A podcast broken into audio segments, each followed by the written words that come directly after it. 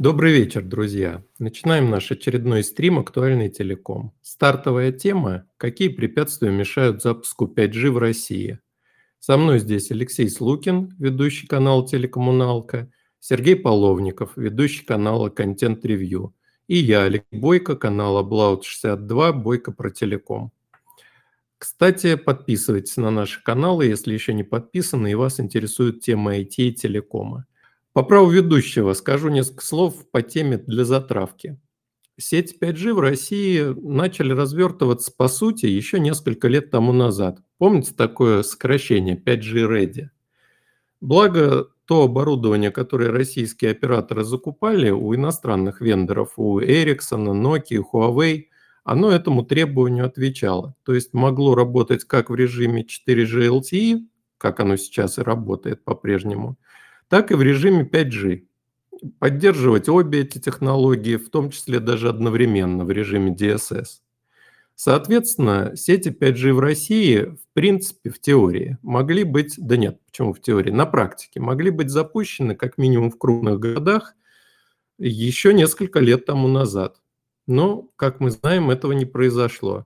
Давайте порассуждаем на эту тему, какие тому могли быть и какие были причины – и что еще важнее, что теперь будет, на что мы можем рассчитывать, чего нам ожидать в плане развития 5G в России.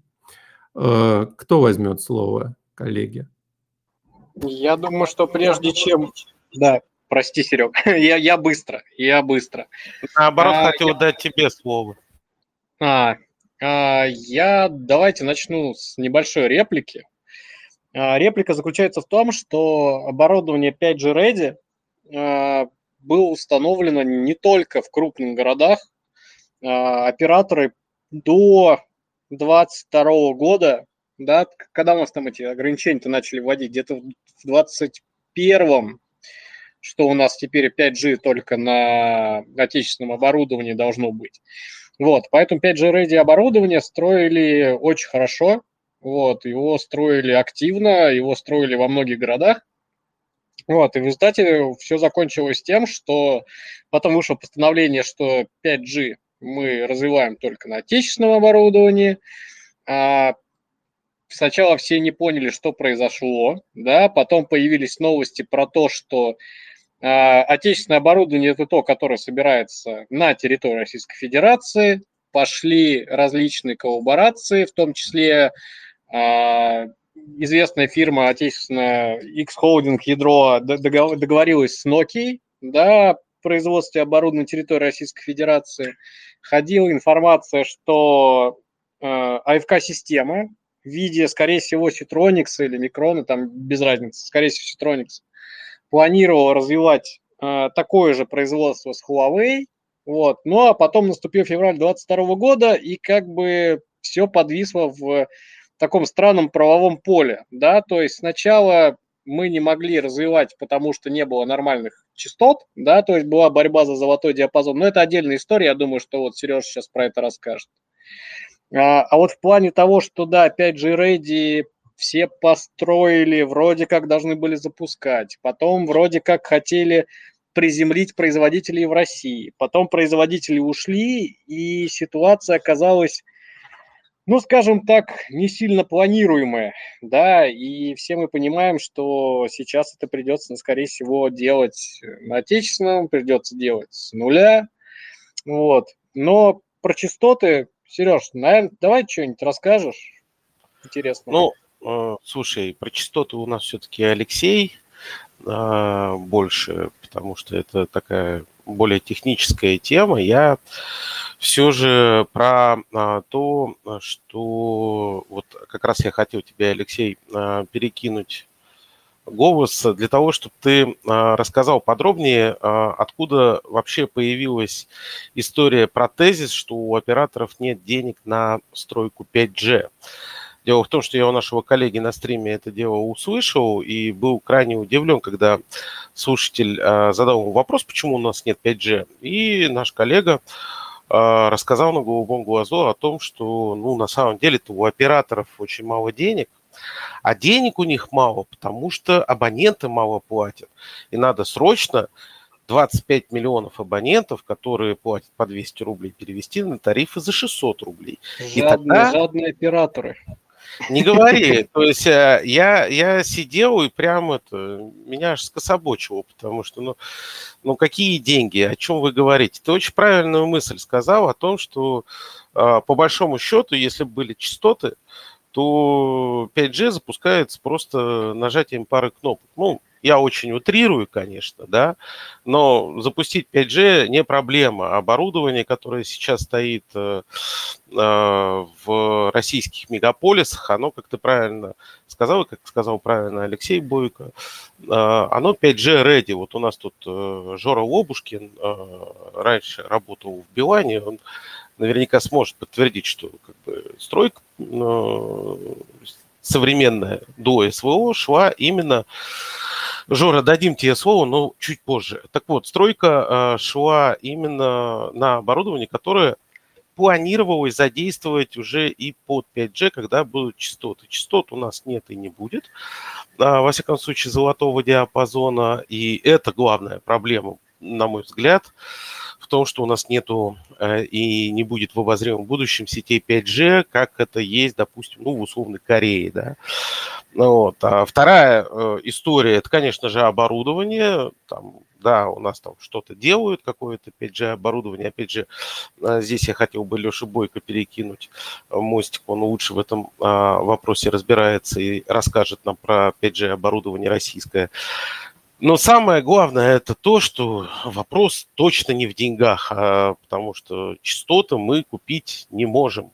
Это ну, вот одно из тех вещей, там, наравне с тем, что нельзя купить любовь и прочие интересные вещи. В том числе нельзя купить э, нарушение законов физики. Частот больше не будет, а те частоты, которые предлагают нам наше правительство, там 4 с чем-то гигагерц, они используются, ну, не знаю кем, и у нас не будет таких смартфонов э, в большом массовом, так скажем, порядке. И здесь я как раз вот, когда писал пост у себя в канале а, по поводу 5G, как раз вспоминал сеть CDMA, которая техни- технологически была лучше GSM в ней был мобильный интернет, он был быстрее GPRS. И единственное, Сереж, что... пока держит... мы не углубились, Сереж, да. давай да. дадим слово э, господину Лобушкину, да, чтобы да. он сказал, а мы там продолжим. Да, главное, чтобы Жора не начал рекламировать свое шоу. Там Я уже включил тема. микрофон. Давай, Жора, врывайся. Нет, так а я не собирался рекламировать свое шоу, кстати. Но мы его обязательно посмотрим, Жор. Но спасибо, что вы про него вспомнили. Я вообще даже, если честно, забыл. Нет, а, я про то, что действительно сейчас вся сеть строится у всех операторов, по-моему. Не только в том, а, в котором я работал не так давно. Она вся 5G ready. Вопрос э, частот, и он уже стоит э, сколько лет. Вот вы все обсуждаете э, там без конца, и мы тоже все обсуждаем, то есть это ну, не к вам претензия. Когда дадут частоты? А, давно уже надо выдать частоты, уже не 5G, уже 6G.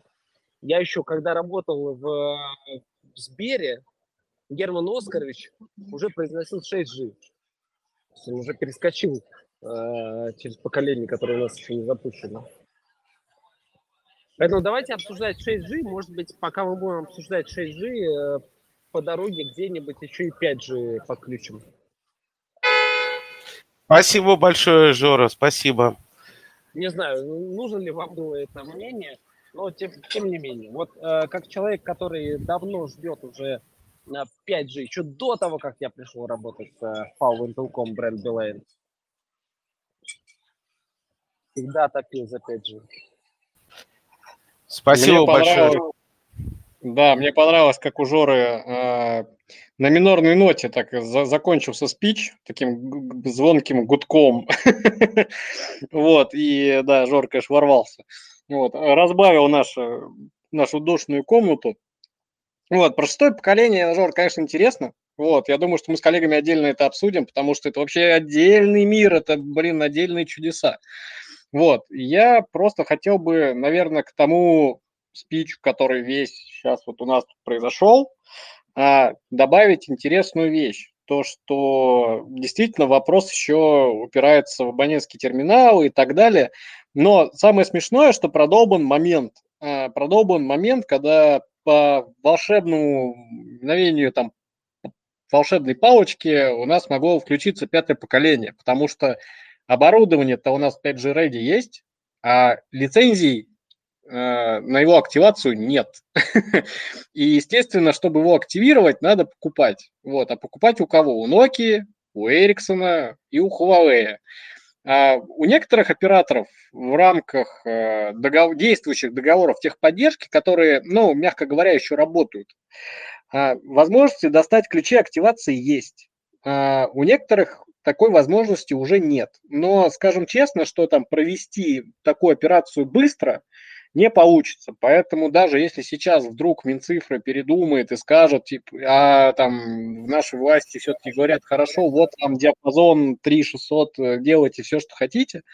Вот, к сожалению, быстро, как вот какая возможность у нас была там год назад, два года назад, э, к сожалению, сейчас уже не сработает. Да, Сереж? Да, я хотел добавить, что помимо активации оборудования операторов, это полбеды, э, ключевым э, фактором является э, активация работы 5G на абонентских устройствах. Здесь я опять же вспомнил о том, что у нас на самом-то деле гигантское количество аппаратов сейчас поддерживает VoLTE, Wi-Fi, агрегацию частот и прочие разные вещи, которые дистанционно заблокировано. Особенно этим славится Apple. Они вообще, в принципе, вы все помните, да, уже там операторы запустили Volt, iPhone поддерживает Volt, а почему-то не работает. Вот э, здесь э, мало запустить 5G на самих сетях. Надо еще, чтобы э, поддержку эту включили, э, собственно, вендоры, да, производители устройств. А вот здесь вообще большие проблемы, потому что, ну ладно, с медиатеком еще я так подозреваю, договориться можно, потому что у нас там большинство абонентских устройств, которые сейчас идут в Россию, они на медиатеке, и там активированы практически все технологии. Но э, без Qualcomm и уж тем более без Apple запуск 5G ну, мы же все прекрасно помним, как запускали 3G, когда в Москве 3G э, не работал из-за того, что там какие-то значит, частоты были военными заняты, а потом э, Дмитрий Анатольевич съездил в гости э, к Стиву, не помню отчество Джобсу, который ему подарил iPhone 3G. Дмитрий Анатольевич возвращается, а здесь 3G нет. Ну, через несколько дней запустилось. Внезапно. Это к тому, что, в принципе, там и с частотами можно все порешать. Была бы мотивация. А, как известно, у Владимира Владимировича а, как бы, достаточно прохладное отношение к айфонам, поэтому с этой стороны, мне кажется, а, подачи в бадминтон нам ждать не приходится. Но, Леш Бойко, все-таки по поводу оборудования нашего отечественного, которое обязано быть использовано в строительстве 5G российского, можешь как бы прокомментировать и поподробнее рассказать, потому что в этом куда лучше наш с Лехой шаришь. Ну, я все-таки начал бы с частот, потому что это действительно ключевой момент. И ты очень правильно отметил, что... Э, ой, извини, Алексей правильно отметил, что э, момент упущен вот с получением лицензий, и даже если бы сейчас частоты дали, то их, в принципе, трудно было бы как-то задействовать с имеющимся оборудованием. А что касается э, того, что если бы даже этого не происходило, ситуация с частотами тяжелая. Дело в том, что, на мой взгляд, в свое время была допущена сознательно, тогда это было какое-то вот сознательное решение, или нечаянно, тогда это очень серьезная ошибка. Ну, в общем, такого ранга, когда можно говорить чуть ли не о преступлении.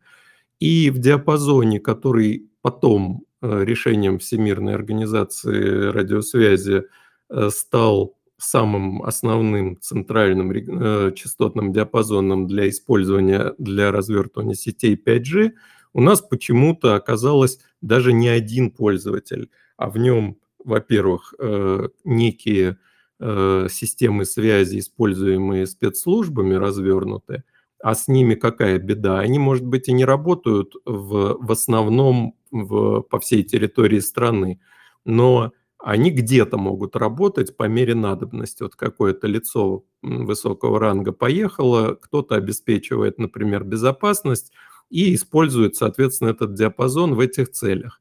Да, теоретически можно говорить операторам выключите или прям-таки принудительно как-то дистанционно выключать, но это неудобно, потому что, во-первых, это демаскирует, где пропала связь, соответственно, там что-то происходит, вот связанное с охраной, например, да. То есть это одно неудобство. Так мало того, этот диапазон еще и задействовали, чтобы уж совсем пригвоздить, э, для э, работы со спутниками телерадиовещания. То есть те наши несчастные вот несколько штук спутников э, нашей небольшой геостационарной группировки, которые, собственно, и обеспечивают телерадиовещание на большей территории страны, Э, или на всей территории страны, да даже еще не только на нашу страну они вещают. Вот работа с этими спутниками осуществляется по каналам в этом диапазоне. И э, сказать, что вот если сейчас бы было такое решение, ну, сказать можно, конечно, но это бы решение потянуло на необходимость замены всех спутников, чего мы сделать также не в состоянии по тем же причинам, потому что в России не производится соответствующая электронная начинка, и мы не можем запустить э, сейчас спутник аналогичный тому, который у нас сейчас пока еще работают в космосе. Вот. Это что касается частот. То есть здесь ситуация просто жуткая. Я уж не буду напоминать, что у нас в принципе гражданская связь обделенная. То есть российские операторы просто традиционно, вот в последние 20 лет, например, они обделены частотным ресурсом, если сравнивать с их коллегами из многих, множества, десятков других стран. Там, где э, у операторов полосы сплошные достигают сотен мегагерц в диапазонах ниже 6 гигагерц, у нас вместо этого слезки какие-нибудь 10, 40, ну что-то вот совершенно 40 это предельно, это мы все знаем мегафоновский кейс – а у всех остальных эти диапазоны, как правило, уже. Да, там есть исключения, да, в последнее время некоторые каким-то магическим способом получили от государства полосы побольше в а, отдельных диапазонах, но это опять-таки это какой-то один конкретный оператор, а другие не получили, например.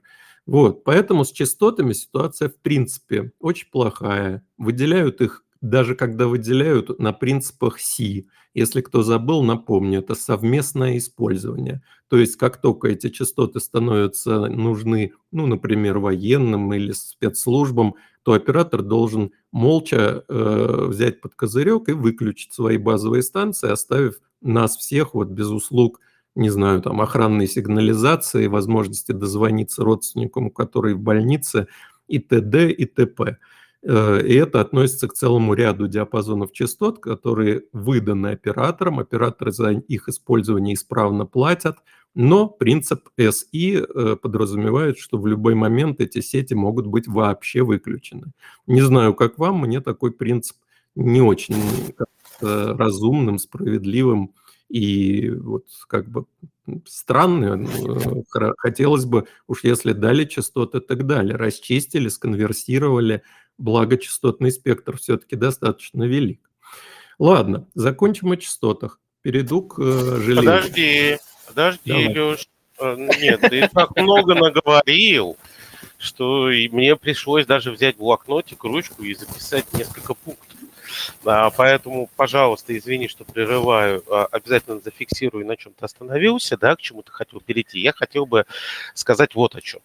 А, во-первых, а, ты абсолютно прав а, в том, что у нас полный бардак с занятостью частот, что осложняет в первую очередь конверсию этих частот. Конверсия это же не просто там перевести одни частоты из одного, а, значит, от одного а, пользователя к другому, да, это не переключить кабель.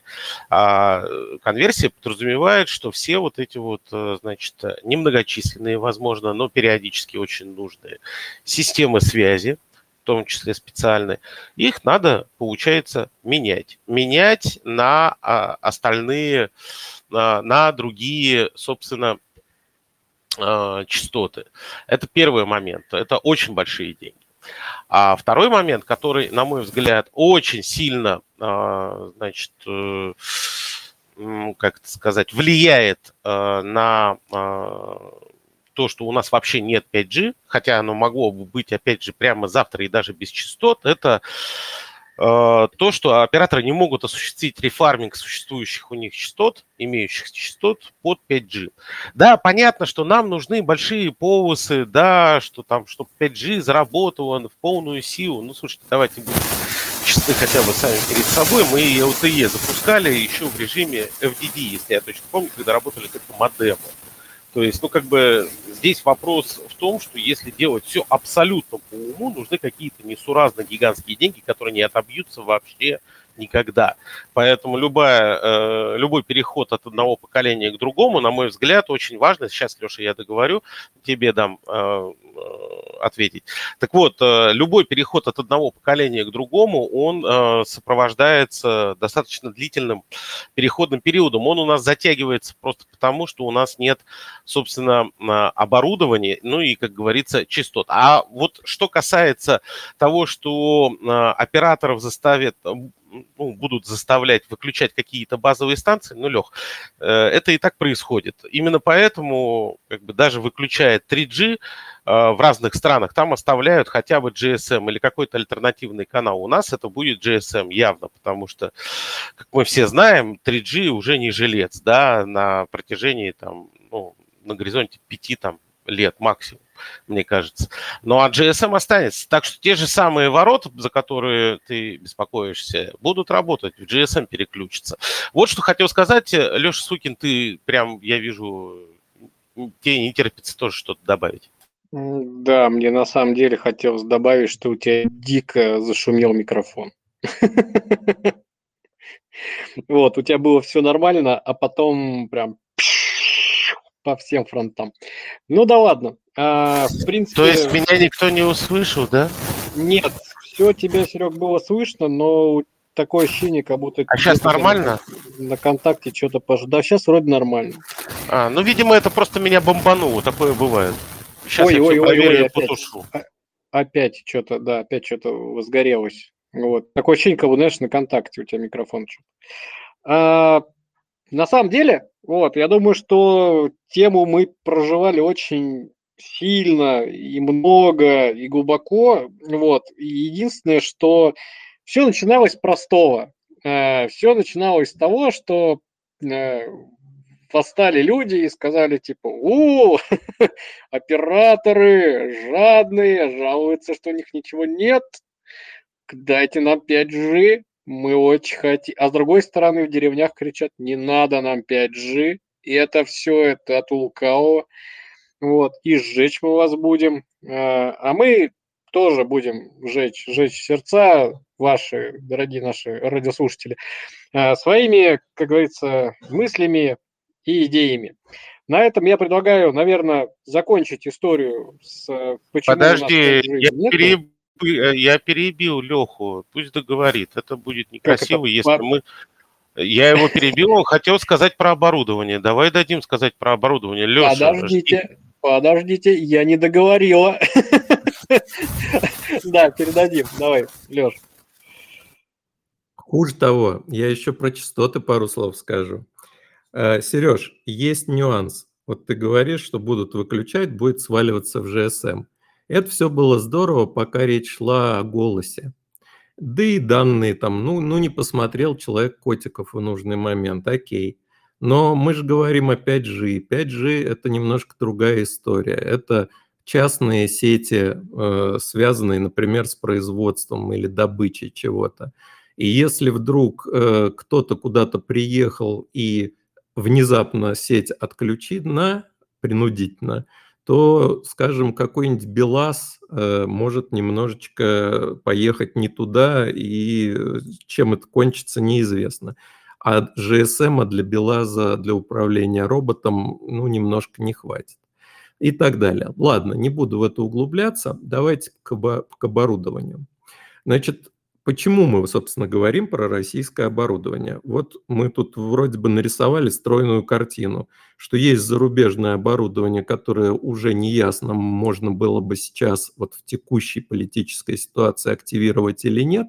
Кстати, напомню, оборудование вообще довольно долго работает, и если изменится сама ситуация, во что, я так понимаю, мы не очень верим, то его можно было по-прежнему хорошо. Значит, если она изменится в, э, в положительную сторону, в сторону, когда все со всеми дружат, то тогда их просто можно будет включить. Раз.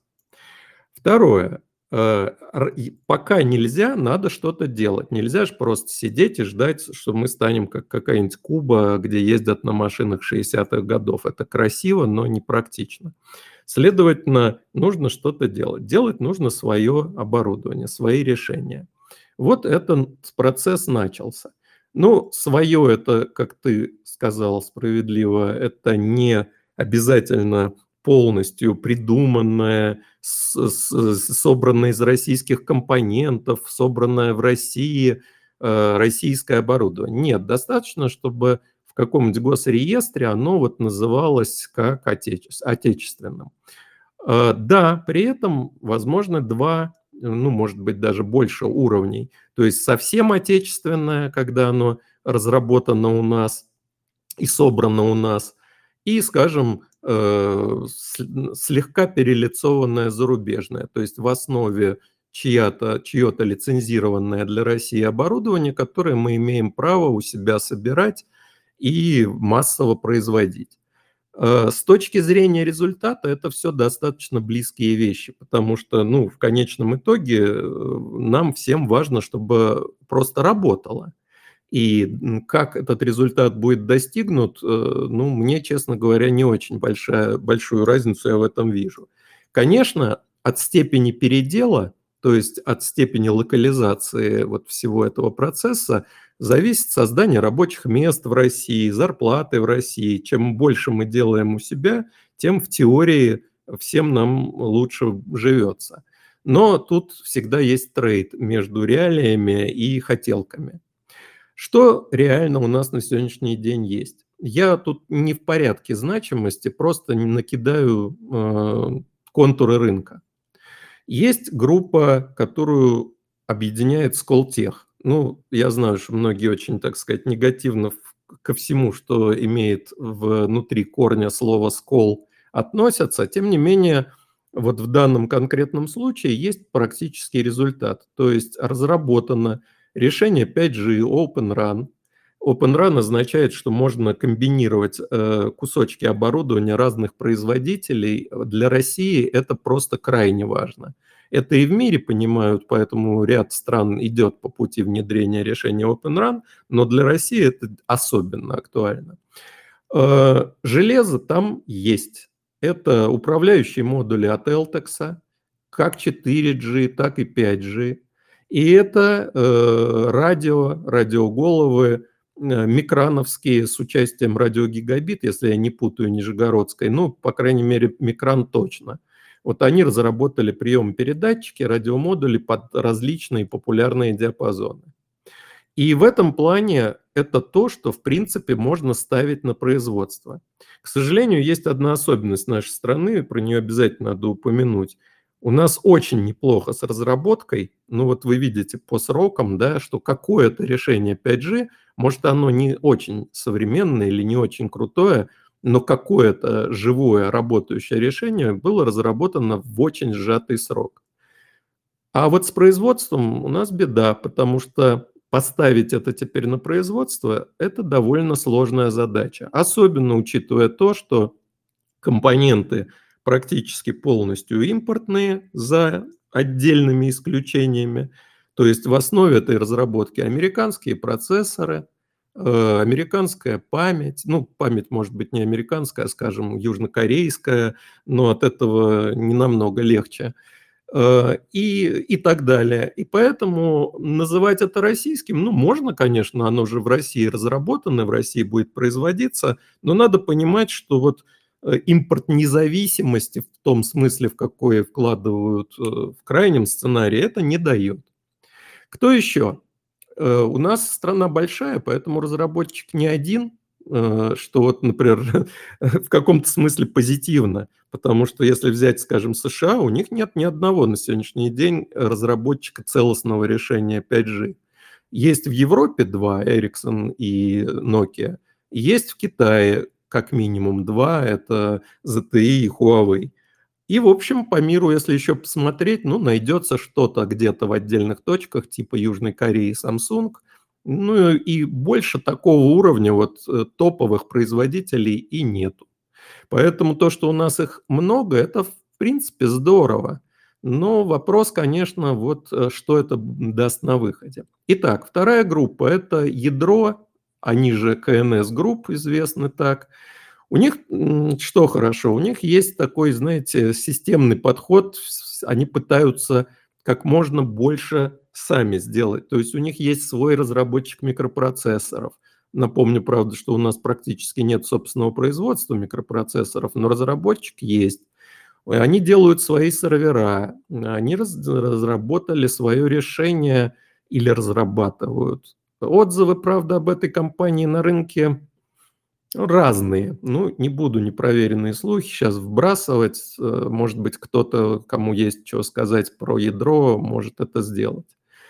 Ростех наш дорогой. Ростех, конечно, компания такая, это зонтик. Э, внутри него есть некий спектр, который вроде бы всех объединяет, кто занят разработкой базовых станций в периметре компании – и они даже показывали на выставках какие-то решения LTE, даже как бы с поддержкой VoLTE и NB-IoT, э, ну, совершенно с разными, так сказать, функциями.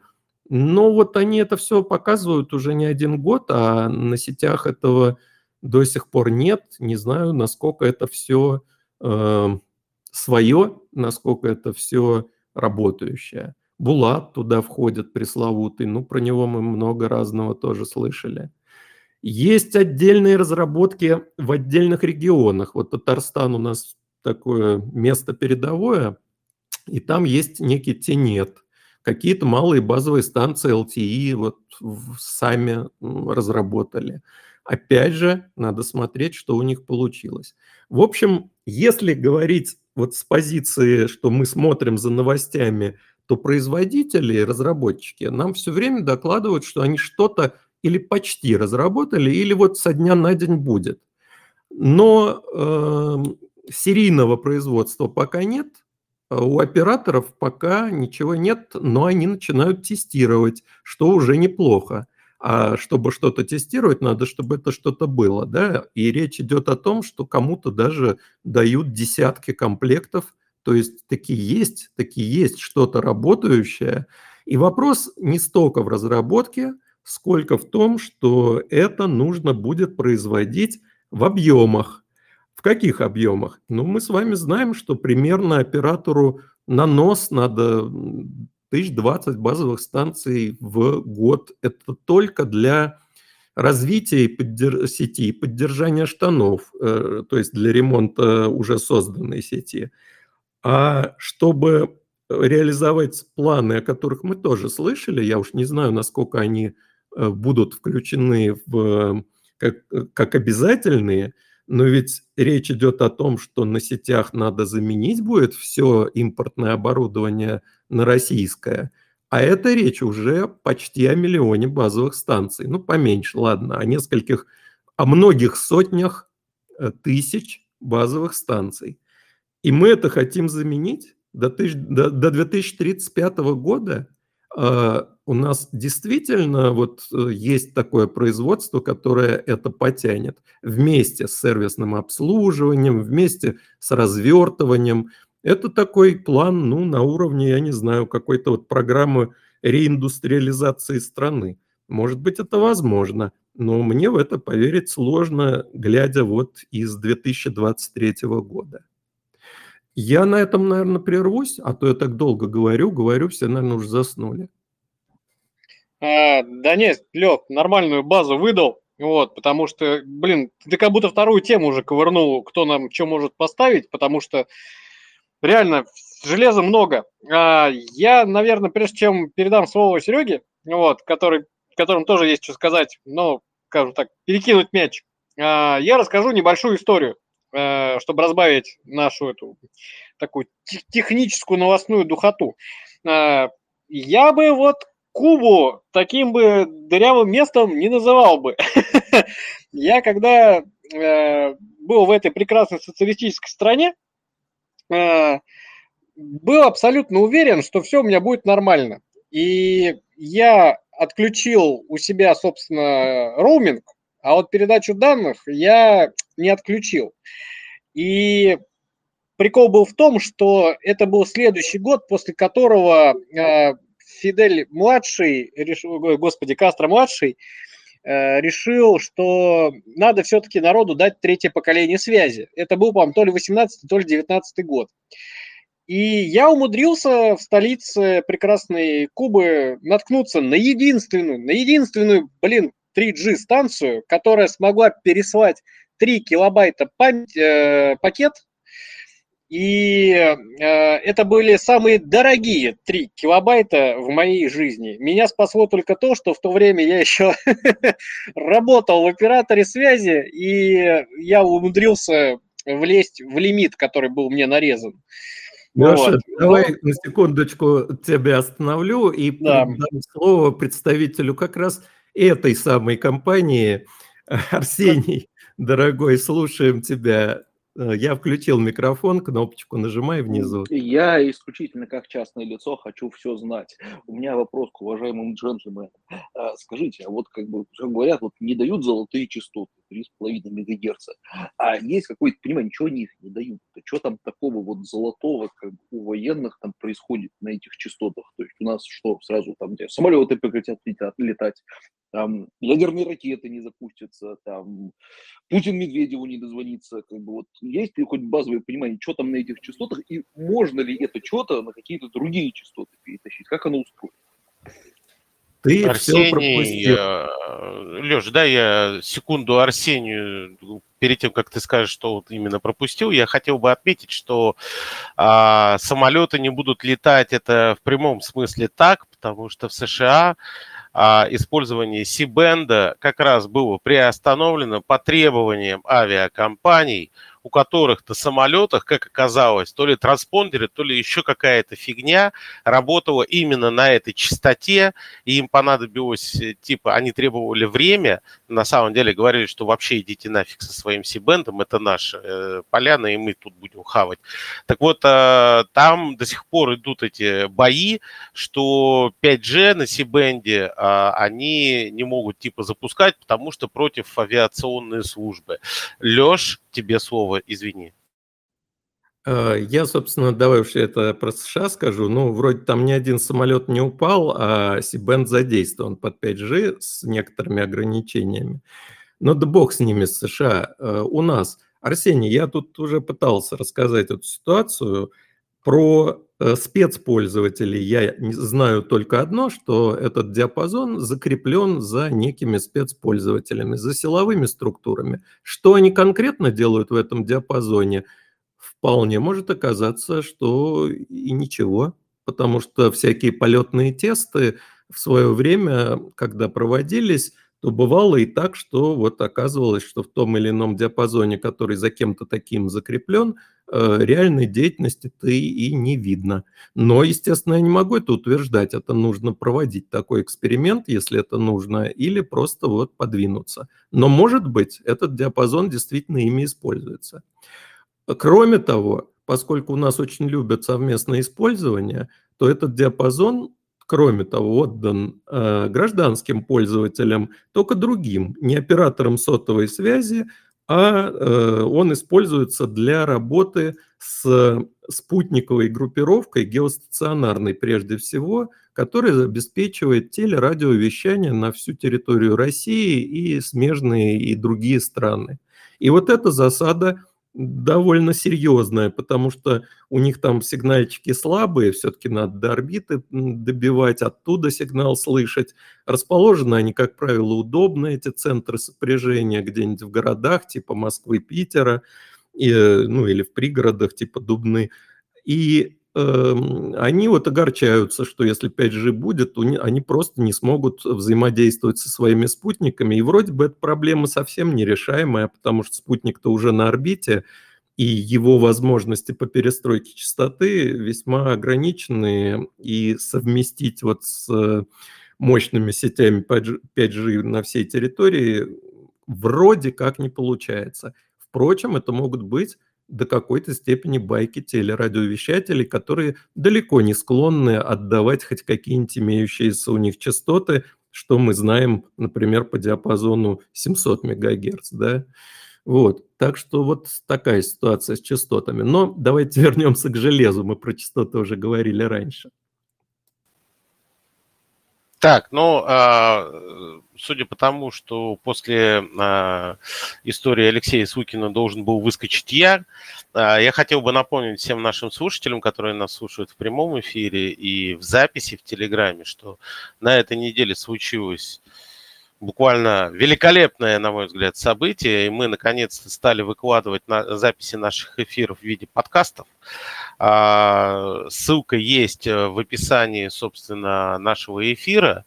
А, а также вы можете просто зайти в Яндекс Музыку, вбить э, в поиске актуальный телеком, и первый подкаст, который вывалится, это будет наш. Поэтому, чтобы не пропустить, подпишитесь, пожалуйста. Мы отслеживаем, сколько там а, подписчиков, и нас это греет, греет.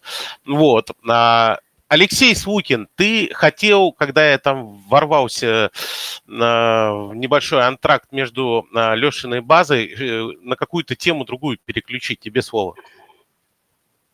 А, да на самом деле, мне кажется, мы просто уже тему про 5G сегодня замусолили. Есть у нас 15 минут, есть у нас несколько прекрасных тем. Давайте подумаем. Можно, в принципе, про наш любимый аквариус поразгонять. Да ну, нет, ну слушай, про него либо хорошо, либо никак, а я так не смогу. Давай лучше поразгоняем про а, новость э, нынешнюю. Я все слышу, ты смеялся. А, так вот, а, про новость сегодняшнюю по поводу предустановок ПО и как раз с мостиком к тому, что а, в России зафиксировали рост продаж ноутбуков без а, операционной системы. А, я по этой теме как бы могу высказаться, но сначала хотелось бы послушать вас, коллеги. Во-первых, как как вы относитесь э, к тому, что, а, значит, у нас список э, сформировали, и он теперь, ну, на мой взгляд, похож на адекватный, а второе, э, вот тенденция к продаже ноутбуков без операционной системы, на мой взгляд, она никуда не девалась, но, возможно, я ошибаюсь. Леш, раз у тебя включен микрофон, давай ты и говори. Да, я на самом деле со списком еще особо не успел ознакомиться. Я честно скажу, сегодня немножко завалило, не, не под разгреб. А, поэтому у меня реплика небольшая. Я свой первый ноутбук в жизни купил как раз-таки без операционной системы. Это было давно. А, я искал себе небольшой ноутбук для учебы. Вот. И я просто повелся тогда на цену, да, потому что я увидел, что, ну, в то время пиратели все, пиратели все, а зачастую на ноутбуке стояла версия Windows какого-нибудь там формата Home, который был максимально урезан, а, естественно, а, на торрентах можно было купить, э, скажем так, Enterprise э, за очень хорошую сумму в 0 рублей. Вот, поэтому я повелся на то, что ноутбук на пару тысяч дешевле, вот, я думаю, что это была прекрасная сделка. И первое время я ездил, собственно, на нем при помощи Windows XP. Вот, потом, когда стал уже учиться в техническом университете, накатал на него Debian э, без графического интерфейса и был абсолютно счастлив. Э, дело в том, что мне кажется, даже в нашей текущей ситуации продавать ноутбуки без операционной системы это хорошо не только в плане, ну, не только со стороны э, дистрибьюторов, да, но это еще облегчает жизнь, мне кажется, многих пользователей, потому что как минимум ну, любого, у любого человека есть знакомый, который может помочь решить этот вопрос, если он сам, например, это не может сделать, да, хотя, мне кажется, в 2023 году все уже могут накатить операционку на любой девайс вообще, который может. Вот, поэтому я считаю, что это позитивный тренд. Я считаю, что так делать надо всегда. Вот, поэтому я за то, чтобы продавать чистые ноутбуки, а там дальше каждый пусть сам вправе решать, какую операционную систему он на нее хочет накатывать. Прежде чем Леша что-то тебе ответит, я хотел бы э, намекнуть тебе, что все-таки ты покупал не без операционной системы, а с DOS, который является операционной системой, был первой западной операционной системой, которая официально в России в начале 90-х вообще начала продаваться в России. Поэтому, на мой взгляд, все-таки продажа совсем без операционной системы ноутбуков это достаточно сложно. С DOS, да, понятно, ну, потому что как минимум можно будет что-то запустить. Возможно, я ошибаюсь. Возможно, я ошибаюсь. Леша Бойко, пожалуйста, прокомментируй. У тебя вот были вопросики именно по э, списку предустановленных э, приложений. И я... извини, что я что-то как-то перехватил инициативу. Ты у нас ведущий. Прости, пожалуйста. Я хочу вначале дать слово нашему слушателю, потому что вот он давно уже тянет руку, а мы обещали после каждой смены темы давать слово. Поэтому я включаю микрофон.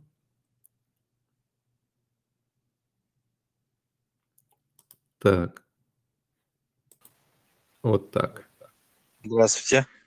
Здравствуйте. Да, спасибо большое, наконец-то. Да, я давно слушаю и давно интересуюсь вообще. Эта вот тема вообще для меня вообще такой интерес такой большой. Ну, всем привет. А, я тот самый, который из Башкирии, да. А, у меня вопрос касательно а, частот, конкретно только частот. Что вообще э, такой, э, что, какой барьер такой вот создает в России, что мы Неужели мы не сами не можем произ, произвести, создать э, частоты отдельные только для 5G? Ну, э, что вообще мешает вот этому, ну, как бы в целом по, по стране? Так, вопрос понятен, вопрос понятен. Э, частоты не производятся, это природное явление. Здесь вот есть физика и есть договоренности международные, что каждый Э, каждая страна на своей территории э, имеет возможность э, использовать весь частотный спектр, пока это не мешает соседям. То есть там по приграничным областям есть определенные взаимные договоренности, ограничения. По космосу, разумеется, приходится договариваться. А на своей территории можно вещать вот во всем диапазоне, как государство разделит частоты между пользователями – так и будет. Поэтому э, частоты нельзя произвести, э, их, к сожалению, это конечный ресурс. Он возобновляемый в каком-то смысле, то есть от того, что мы ими пользуемся, они никуда не деваются. Но новые частоты сделать нельзя. Можно просто выделить те или иные диапазоны тем или иным пользователям. В России традиционно под гражданскую связь выделяется не очень много частот. И давайте эту тему все-таки свернем, потому что у нас было уже этому много посвящено. Мы сейчас вот перешли к программному обеспечению.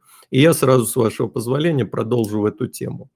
Ну, по поводу того, что вот э, ноутбуки могут поставляться без э, операционной системы, э, я считаю, что я всегда практически придерживаюсь принципа «пусть расцветают сотни цветов». Э, нужно, чтобы ноутбуки можно было покупать без операционной системы и с операционными системами. И пусть это решение принимает э, тот, э, кто продает этот ноутбук. То есть э, торговцы ли, операторы ли, вот тот, у кого вы покупаете ноутбук, должен иметь право продать вам его с или без операционной системы. А у вас, как у потребителя, должно быть право купить его с или без операционной системы. И да, я имею в виду, конечно, операционную систему верхнего уровня, ну там, например, Windows или э, Aurora, что угодно, э, Linux, macOS, э, что угодно, но Э, естественно, для должна быть простая возможность э, эту установку осуществить. Вовсе не обязательно это делать своими силами. В том же магазине, как правило, э, существует такая услуга, либо она будет предоставляться по мере распространения э, продажи ноутбуков без операционки, что если вы покупаете ноутбук, вас спрашивают, а хотите, мы вам поставим операционку. Я, как правило, вот все свои компьютеры э, себе, там, членам семьи и так далее приобретаю собираю или вот с нуля из комплектующих, или покупаю на любом из рынков э, эти э, комплектующие, и там мне вместе с услугой сборки, чтобы вот не возиться самому, мне обычно это быстро собирают, и там же, как правило, я покупаю лицензионные винды. Да, вот я такой чудак, я плачу за лицензию. Ну, зато я потом вот знаю, что он у меня лицензионный стоит продукт. Неважно, э, личный опыт в данном случае может быть и не так интересен. Э, интересно другое, что мне что не нравится. Вот э, все вот то, что происходит с этой предустановкой, конечно, мне не нравится. Потому что я не понимаю, почему производителя или продавца пытаются обязать что-то устанавливать на устройство. Ведь это же наша с ним договоренность. Продавец продает, я покупаю – я хочу купить то, что я хочу купить. Если, например, я не хочу, чтобы там был предустановленный софт, почему кто-то решает за меня, что он там будет? Например, Яндекс. Я ничего не имею против Яндекса. Я им, в принципе, пользуюсь наряду с э, поиском от Гугла, но я в состоянии установить его собственными силами и считаю, что любой пользователь компьютера в состоянии установить необходимый ему продукт. Благо, сейчас для этого даже не надо быть каким-то сильно прошаренным человеком, потому что, к счастью, существует множество услуг, э, то есть всегда можно позвать к себе специалиста, который тебе установит э, э, тот софт, который тебе нужен. Я имею в виду легальный софт, ну и в принципе, конечно, мы реалисты, да, поэтому кто-то покупает вот или ставит что-то там с торрентом, подпатченное и так далее, и так далее. Но э, вот эта вот вся предварительная обязанность, э, на мой взгляд, это просто удорожает процесс производства. Человек получает далеко не всегда необходимый ему комплект программ – потом он с ними, может быть, оставляет их без движения, а в каких-то условиях начинает с ними там бороться, пытаться снести всякие вот эти рутовые э, пароли э, и ищет с риском повредить свое устройство, сделать его неработоспособным.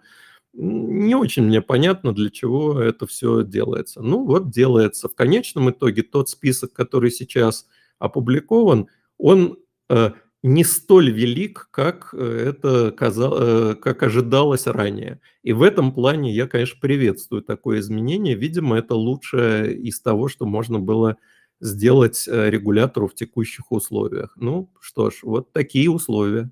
Я закончил. Ну, позвольте мне тогда немножко сказать. А, значит, смотри, Леш, ты все правильно говоришь, но, а, к сожалению, я вынужден с тобой не согласиться. Дело в том, что мы с вами и, наверное, большинство а, слушателей, как минимум те, кто слушает нас в прямом эфире, кстати, подписывайтесь на наши телеграммы, чтобы потом их не пропустить. Но тем не менее,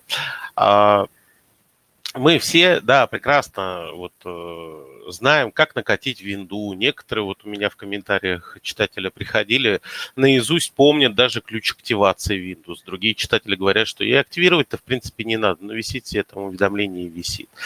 И прочее, и прочее. Но а, в первую очередь меня что поразило в этом списке? Его адекватность. Вот это лично мое мнение. Я большой противник предустановки приложений был до тех пор, пока приложения не стали исчезать из э, магазинов приложений раз, и до тех пор, пока э, наши зарубежные партнеры не стали блокировать нам сертификаты безопасности 2. Без этих сертификатов не работают те же самые интернет-банки. И на сегодняшний день существует два браузера, в которых 100% есть нужные сертификаты, в которых 100% работают Сбербанк, которым пользуется большинство населения нашей страны, госуслуги, которыми пользуются чуть меньше, но тоже большое количество граждан нашей страны. Они не работают в Chrome без каких-то дополнительных ухищрений. Нужно ли, а, чтобы на отечественном оборудование, которое у нас продается, э, кстати, это же тоже важный фактор, да, если читать это постановление, вроде бы оно а, опубликовано уже на портале правовой информации право.ру, можно ознакомиться. Так вот, а, там же говорится об отечественном оборудовании, которое произведено у нас. А, никто не говорит о том, что мы сейчас заставим Apple что-то устанавливать. Это невозможно. Ну, это все понимают прекрасно. Но, тем не менее, если мы можем поставить на какое-то оборудование, которое продается в России, которое явно ориентировано на российского потребителя, хотя бы минимальный набор приложений, который позволит не зависеть от э, каких-то других э, производителей программного обеспечения, это надо делать. Вот для компьютеров это, если я точно помню, три приложения.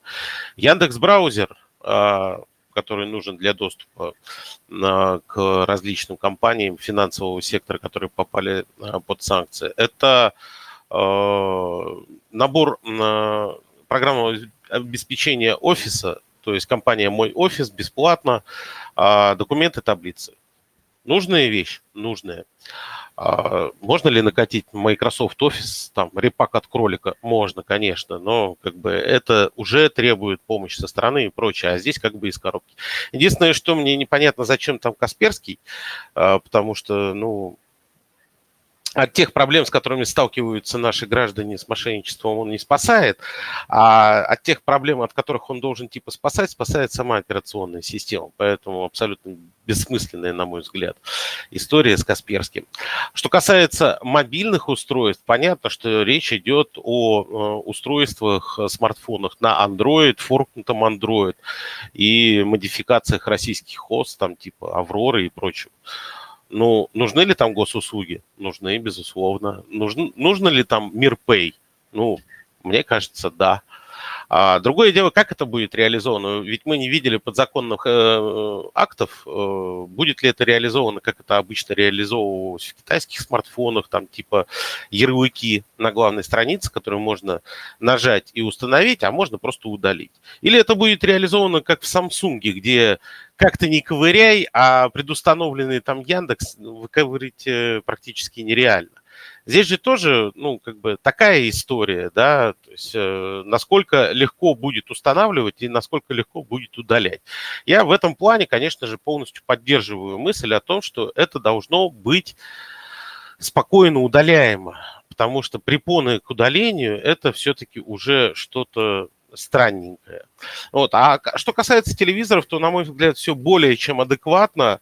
Там сейчас список очень большой, но если мы посмотрим этот список, то это все онлайн-кинотеатры. Но есть у человека подписка ну, совершенно случайно отдельно на медиатеку. Ну, пожалуйста, вот э, будет предустановлено приложение. Это же удобно, когда телевизор из коробки имеет доступ ко всем этим приложениям. Понятно, что тут мы так телевизор не смотрим и все такое очень много граждан нашей страны смотрят, и очень много граждан нашей страны хочет э, купить телевизор. Внезапно оказалось, что это телевизор от Сбера, и хочется, чтобы там был не только этот ОККО, да, но и все остальные приложения и интернет-кинотеатры, а не только то, что захотел Герман Оскарович Греф увидеть в своем устройстве. Поэтому, на мой взгляд, вот та форма постановления, которую вот мы видели, а, со списком, с определением Яндекса как а, официально российской поисковой системой, но это меньше из зол, которые обычно изрыгаются из уст наших любимых там депутатов Горелкина, Хинштейна и вот этих вот прочих, а, так скажем, экспертов. Э, ну, это же хорошо. Сейчас еще вот э, было бы здорово посмотреть, как там дела с безусловным бесплатным доступом в интернет каким-то сайтам. Помните, там был целый список из 60 сайтов э, с пиратскими программами, еще с чем-то. Там вот был полный бред, но почему-то мы про это все забыли. Леш Сукин, давай ты. Э, Серега, там, там же, по-моему, весь смех э, уперся в то, что там только ВК, по-моему, в этом списке остался. Ну, я, к сожалению, не знаю. Я видел, что там было киноговно.ком, вот это было смешно. А то, что остался в ВК там... в списке, ну, это нормально. Там и Дойки.ком были, и как это, клуб любителей дач. Блин, там список был вообще прекраснейший. Да, вот. огненный, но, огненный. Но все, по-моему, скатилось до ВК и госуслуг. Вот. И там шутки ходили, что вот вам две кнопки. Вот, но надо перепроверить. Да, эта история действительно немножко почила в бездне информационного поля. Даже, а ведь операторов заставляли тоже все это делать, и бесплатный трафик, и все это очень так не, нелегко было перенастроить, но сделали. Да, а, тогда, наверное, будем завершать. Время у да. нас убежало, да. А, Напомню, что с вами сегодня были Алексей Слукин, ведущий канала «Телекоммуналка», Сергей Половников, ведущий канала «Контент Ревью», и я, Алексей Бойко, канала «Блаут62. Бойко про телеком».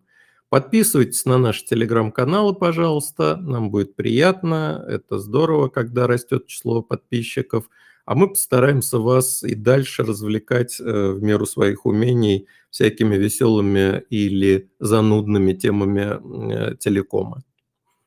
Всего доброго. Всем большое спасибо. Всем пока. Да, всем пока-пока.